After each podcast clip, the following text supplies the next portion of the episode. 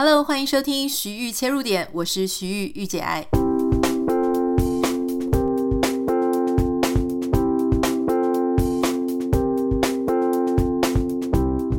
欢迎收听今天的节目。今天想要跟大家分享一个我昨天在睡前的时候，哎，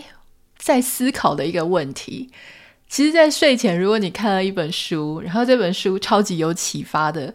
一方面是好，一方面是不好了哈。好，当然就是说，哎，感觉非常的呃提醒你、提点你，感觉有件事情可以深入思考。不太好的地方呢，是在睡前如果还继续持续的思考，而且这觉得这个问题、这个主题是可以好好的去研究的话，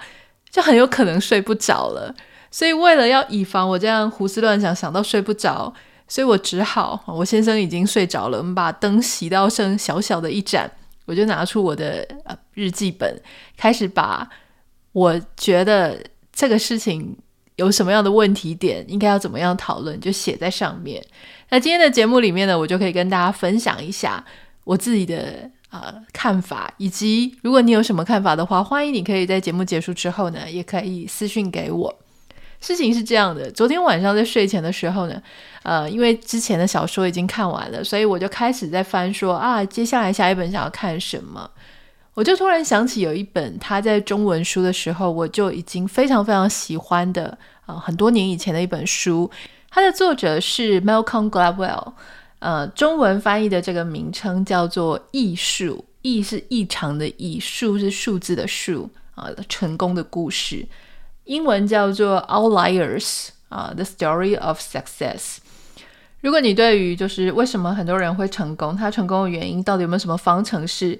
你会觉得很有兴趣的话，你可以看这本书，你就会发现跟你想象中的可能差很多。那我觉得有可能我们日后还会继续谈，所以我今天就先不讲太多关于这本书。那这本书呢，当时我是先看了中文版，那我就觉得非常非常好看，应该列为我人生当中。最好看的前十本书之一哈，而且非常的生活启发，所以我昨天就想到，哎，那不然我来看一下英文版好了，因为上一次看是很多年前。如果你换一种语言重新再看，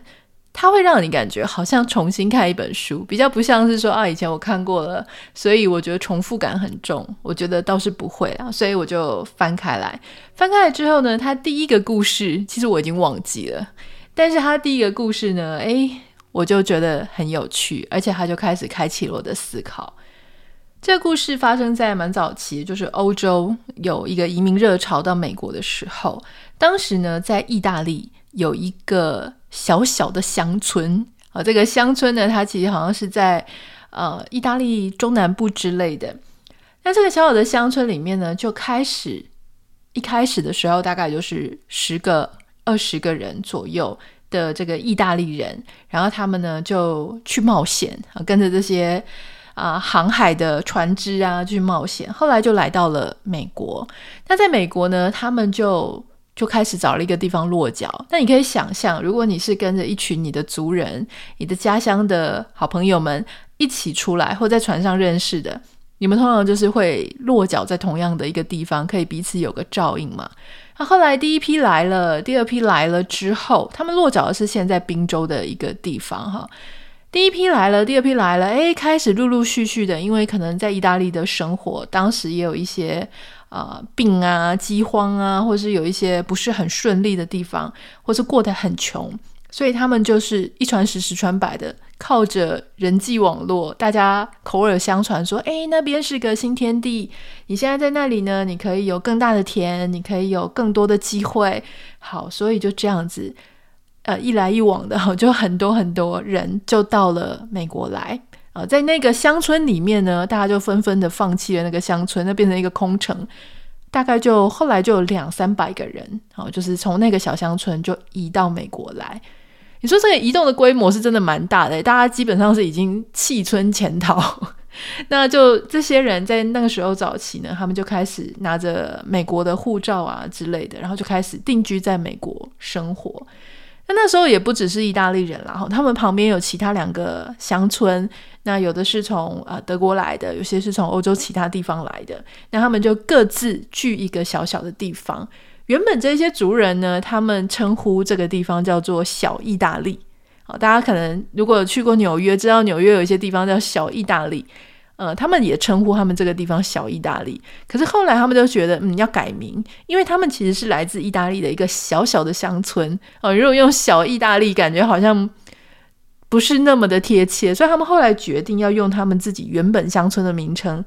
用意大利文发音的话呢，应该是要弹舌啦，就 Roseto。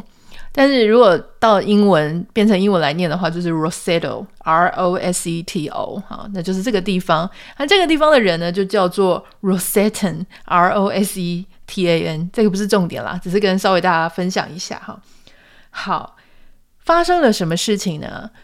就是后来开始啊，美国有一些研究，因为当时在一个这样的背景状况。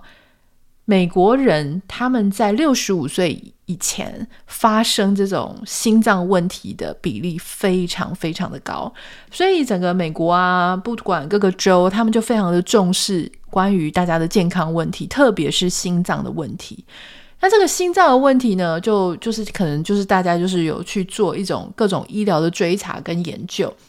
某一天啊，有两个就是医生啊，跟这个研究者他们在聊天的时候，突然这个医生就是 Rosetto，他在 Rosetto 里面当医生，他就提到一件事情，他说：“哎，很奇怪，在他的经验里面，Rosetto 这边的人很少在六十五岁，几乎是没有人在六十五岁以前有任何的心脏疾病。”哦，那后来这个听的人就觉得：“哎，很奇怪啊。”那他就很想要知道，因为当其他地区这种心脏疾病或是死于这种心脏问题、健康问题的人这么多的时候，这个乡村到底是不是做对了什么事情？所以他们就开始去研究，就说这个乡村的人有吃的比较营养吗？比较健康吗？是不是他们吃的油比较好呢？然后后来他们就去做研究，就发现，诶，奇怪，这个乡村的人他们跟别人还有整个美国人吃的东西没什么太大差异。哦，你说他们意大利人可能会喜欢吃什么很好的油？橄榄油，没错，他们在意大利的时候确实都吃橄榄油。可是当他们搬到美国来的时候，也跟着大家已经开始在吃一些动物性的油脂了。所以这个部分没什么不一样。然后他们想说，难道是欧洲人的体质或是基因吗？因为当你遇到一些医疗上面跟大家不太一样的时候，你还会怀疑，除了他的生活习惯、饮食习惯，呃，他们也不太运动嘛。那你就会想说，是不是基因的问题？哦，那你欧洲人的基因其实混来混去，所以你就会去研究一下。那他旁边那些我刚刚有讲说，其他的村庄和什么从德国来的啊、法国啊哪里来的，他们就去研究，发现诶也不对啊，因为其他的欧洲移民，哦，他们所建立的小村庄没有这种这么好的健康的现象，就是独独是 Roseto 这边。后来他们就花了很长的时间，直接就到当地去研究，看他们跟其他人、其他地方的人居民到底有没有什么不一样。后来他们发现，在 Roseto 这个地方有一个非常特别的，就是他们的居民非常关系非常密切，他们每天都会去其他人家串门子。而且常常有三代同堂住在同一个建筑物里面哈，当然你可以想象，我光是听到看到这里的时候，我的眉头就不禁就皱起来，想说哈，才怪，三代同堂压力多大，对不对？特别是对于媳妇，那种压力很大，怎么可能活那么久啊哈？但是呃，故事是这样写的，就是这个研究是这样调查的哈，我相信人家住在一起，不见得。一定会呃让媳妇感到很痛苦，说不定他们自己有一些不同的生活哲学和相处的方式了哈。总之呢，他们就发现，在那里的人，他们人际关系非常密切，大家彼此互相有照顾。所以，当有一些人的老伴离开了啊，或是他的家人离开了，他们并不会立刻陷入非常孤单的状况。他们是本身是那种很紧密的一个社区。所以，这个研究员他说，当时。他要把这个研究发现提出来的时候，他自己也觉得毛毛的哈，因为现在是一个实证科学的年代，所以你任何的事情都必须要拿出证据。那当时你可以想一想哦，可能这样一两百年前的时候，他们都还是在讲说，呃，医疗上啊，或是你的身体的这种可见的证据啊，基因或什么的。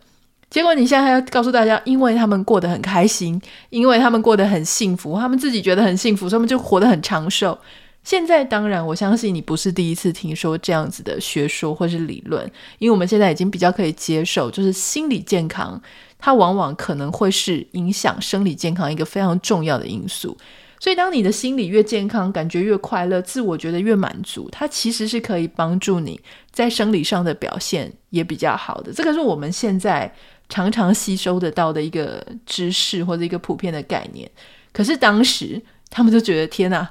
这个 这个有点尴尬哈。那 Rosetto 的人呢？为什么他们会过得很开心？他们又继续研究，发现除了在居住模式上，大家住得很近，大家彼此每天都会去其他左邻右舍里面串门子聊天。除了这些之外，有一个很重要的事情是，那一个社区非常非常在意一件事情，就是他们禁止啊，或是他们非常不推崇。别人去跟其他人炫耀，自己不会对他人炫耀，也尽量不鼓励哈，或是说禁止其他人去对更多的人炫耀。所以，当你有什么好事情、什么特别了不起的事情的时候，不需要特别让大家知道，哇，你好棒棒。其实我在看到这一点的时候，我就觉得非常的有趣哈，因为。我们之前也看过太多的一些例子，或是我们听到的一些故事，是人之所以非常的痛苦哈，感觉活得不是很开心，往往不是说你坐在那里突然就觉得不开心，常常是因为你看到别人过着你向往啊，或是你本来也不知道你向往，但你看到别人过那样的生活，你突然觉得自己好缺乏的时候，在这样比较的心态的时候，我们常常会觉得自己过得好像不是很好。所以在现在这种社群媒体非常多，我们看得到别人去哪里玩、吃了什么、穿了什么、拥有什么的时候，它会让我们的心情感觉更加不快乐。你可以想象吗？如果今天我们看的这个 social media，不管是这个 Instagram、TikTok、Pinterest，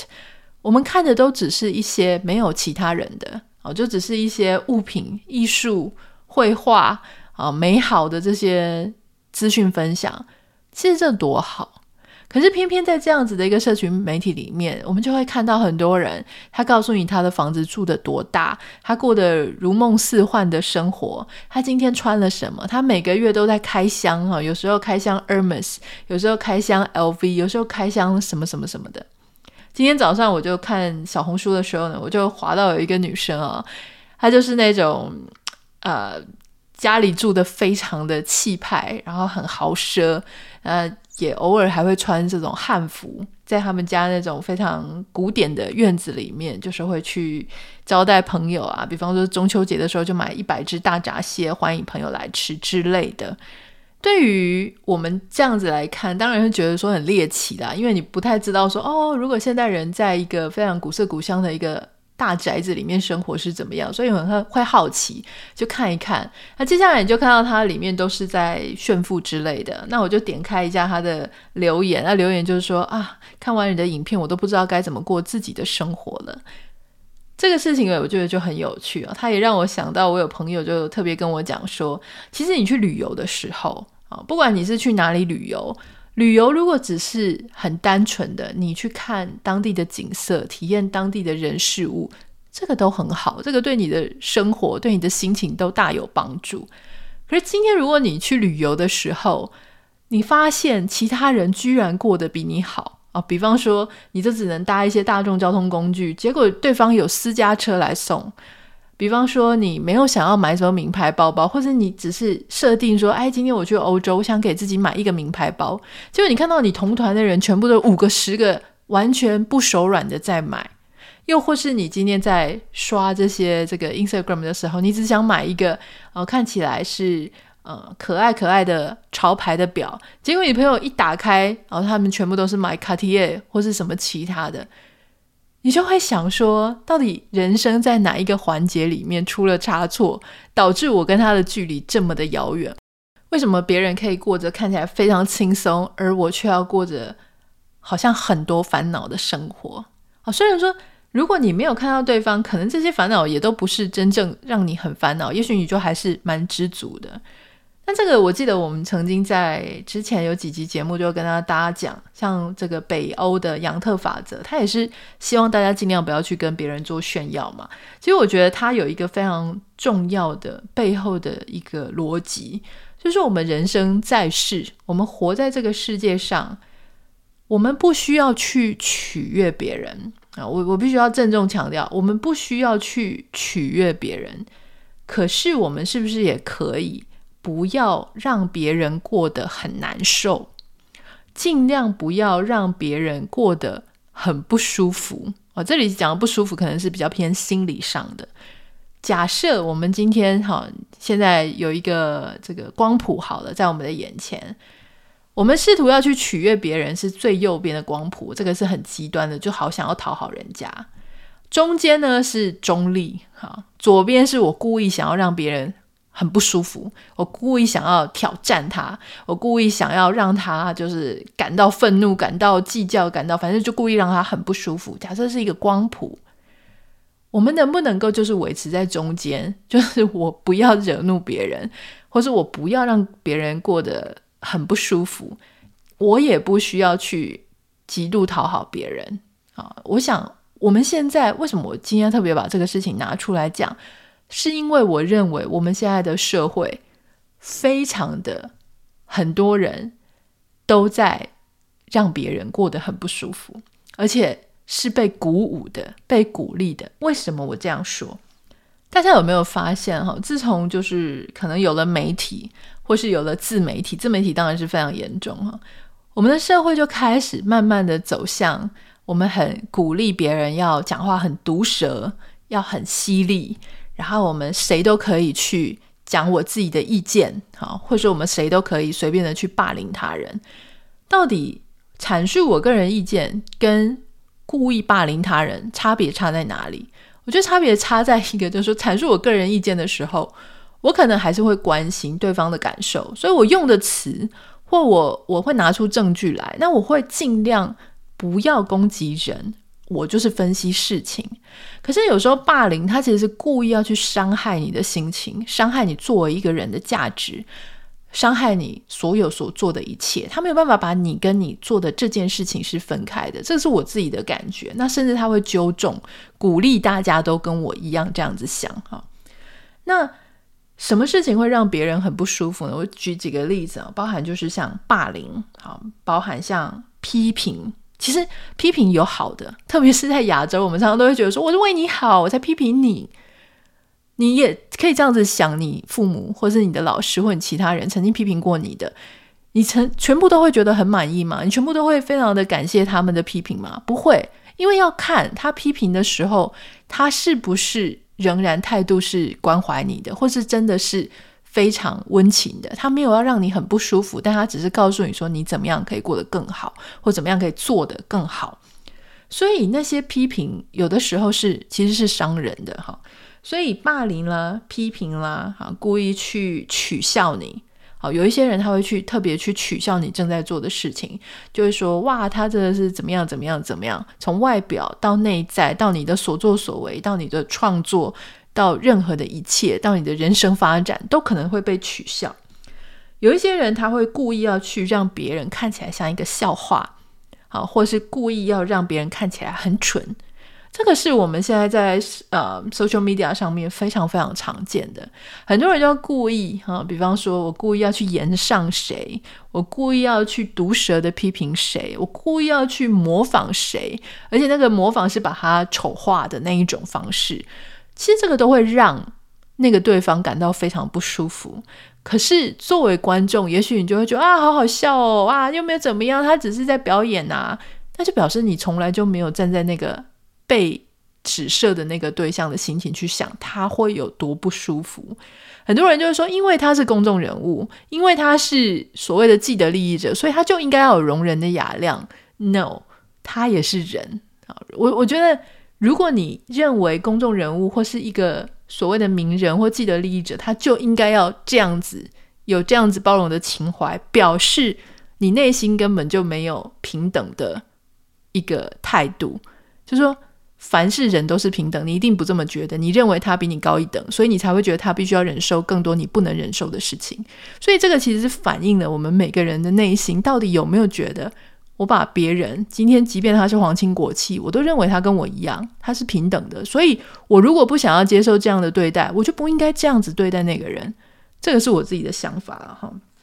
那还有刚刚讲的，就是说我们尽量不要去。在他人前面做炫耀，或或是去呃 show off 一些我们自己的，故意要去展现一些我们的优势。但这一点也是让我昨天在睡前我就在思考这件事，就说有时候我们其实会想要跟朋友，不管在 social media 或哪里，去跟朋友分享的事情，它可能是让我们觉得自己很得意，或自我觉得很有成就感啊、自我觉得很骄傲的事情。可能我把我的房子弄得很漂亮，一尘不染。或是我在几天内看了几本书，或是我今天在运动的时候，好，比方说我乱讲，可能比方说几分钟连投多少下的这个投进多少篮球，你一定是想跟大家分享你的喜悦嘛，哈。但是当你在分享你的喜悦的时候呢，你实在又很难兼顾到说，我希望我不要炫耀，因为我的喜悦很可能就是会勾起别人的。呃，嫉妒啊，或是他羡慕的心情，所以这一点到底要怎么解呢？我觉得这个其实还是一个蛮让人苦恼的事情。我到现在都还在找这个平衡点。那天，我其实跟我朋友我们在聊天哦，就说其实现在有一点越来越不太想要分享自己的生活在网络上，因为我朋友他也是有一个粉砖，他也是有自己的私人的账号，我们都住在国外。那对于住在国外的人来讲，有一个非常难的事情，就是说。当你有时候只是想要分享一些居家的生活，或是想要分享你去哪里走走、哪里玩，但因为国外的景色有时候就真的跟在台湾或在亚洲不太一样，所以当你每次在分享的时候，对方可能就会想：哇，好羡慕哦，过得好爽哦，什么这什么好好的日子哦，真是希望下次投胎可以变成你啊之类的。你你这不是你想意图要做的事情。因为你的日常跟他日常差异太大了，所以就会有这个问题。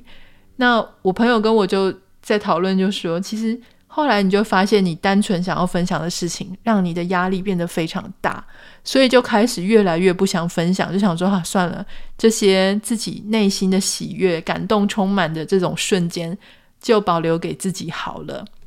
那我自己做 social media 或者在媒体浸泡这么久，我自己的学习是可能跟频次也有关系了哈。如果你是久久的分享一次，所谓你比较好的一些好的时刻，或是很享受的时刻，想跟大家分享，诶，也许一个月一次啊，哦，两个月一次啊，我觉得这个都还在大家能够接受的范围内了哈。如果说你这三天两头没事就一直在只分享自己好的，然后也都没有分享一些比较像正常人的那一面，或是大家有共同的能够。感受到你跟大家是一样的那样子的一些生活的琐事的话，你就比较难去勾起大家的认同感。好，同理，像你今天看到一些啊、网红啊，或是一些 social media 上面，他们为什么有一些非常高的支持度，然后上万赞啊，或是随便就一大堆人分享，你会发现，通常讲悲伤。痛苦的事情的那些网红，或是很艰困的那些网红，他会得到的共鸣是比较大的，因为一般人来说都愿意付出鼓励、付出掌声，或是同理共情那一些过得比较辛苦的。但如果你就是永远都在讲一些啊，很日子非常光明灿烂的那一面，诶，逐渐的大家就会觉得说啊。算了，懒得给你一些什么支持之类的，这个是一个蛮有趣的一个现象哈。那当然，我觉得还有一些让别人感觉到很不舒服的是，所谓最常见的就是情绪上想要掌控、控制他人，就是英文就是啊、emotional manipulation。那这种就是说我们常常讲的像什么情绪勒索啦哈，或是我要故意要逼你怎样，不然我就怎样的那样子的一个心情。这些刚刚所讲的全部都是会，呃，对其他人造成其他人非常不舒服的。所以啊，如果说我们希望能够建立一个更健康的一个群体，或者我们希望活得更长寿，让我们可以在呃有一个健康的心情，感觉到快乐，同时帮助我们实质上肉体的健康的话，我觉得这件事情就是减少让他人感到不舒服，这件事情就会变得非常重要。当然，我相信在我今天分享之外，一定你也可以想象得到一些其他的，说怎么样让别人不要那么不舒服。欢迎你可以跟我分享啊，分享的方式呢是私讯到我的 Instagram 账号 Anita 点 Writer N I T A 点 W I T E R。当然，我也很欢迎大家可以在呃 Instagram 的现实动态分享，或是在 Facebook 上面的贴文分享你的想法跟看法，或是你的延伸思考。那我都会去看，只要有写我们节目的名称，或是有 tag 我们，我大概都可以看得到。非常谢谢你，那我们就明天见喽，拜拜。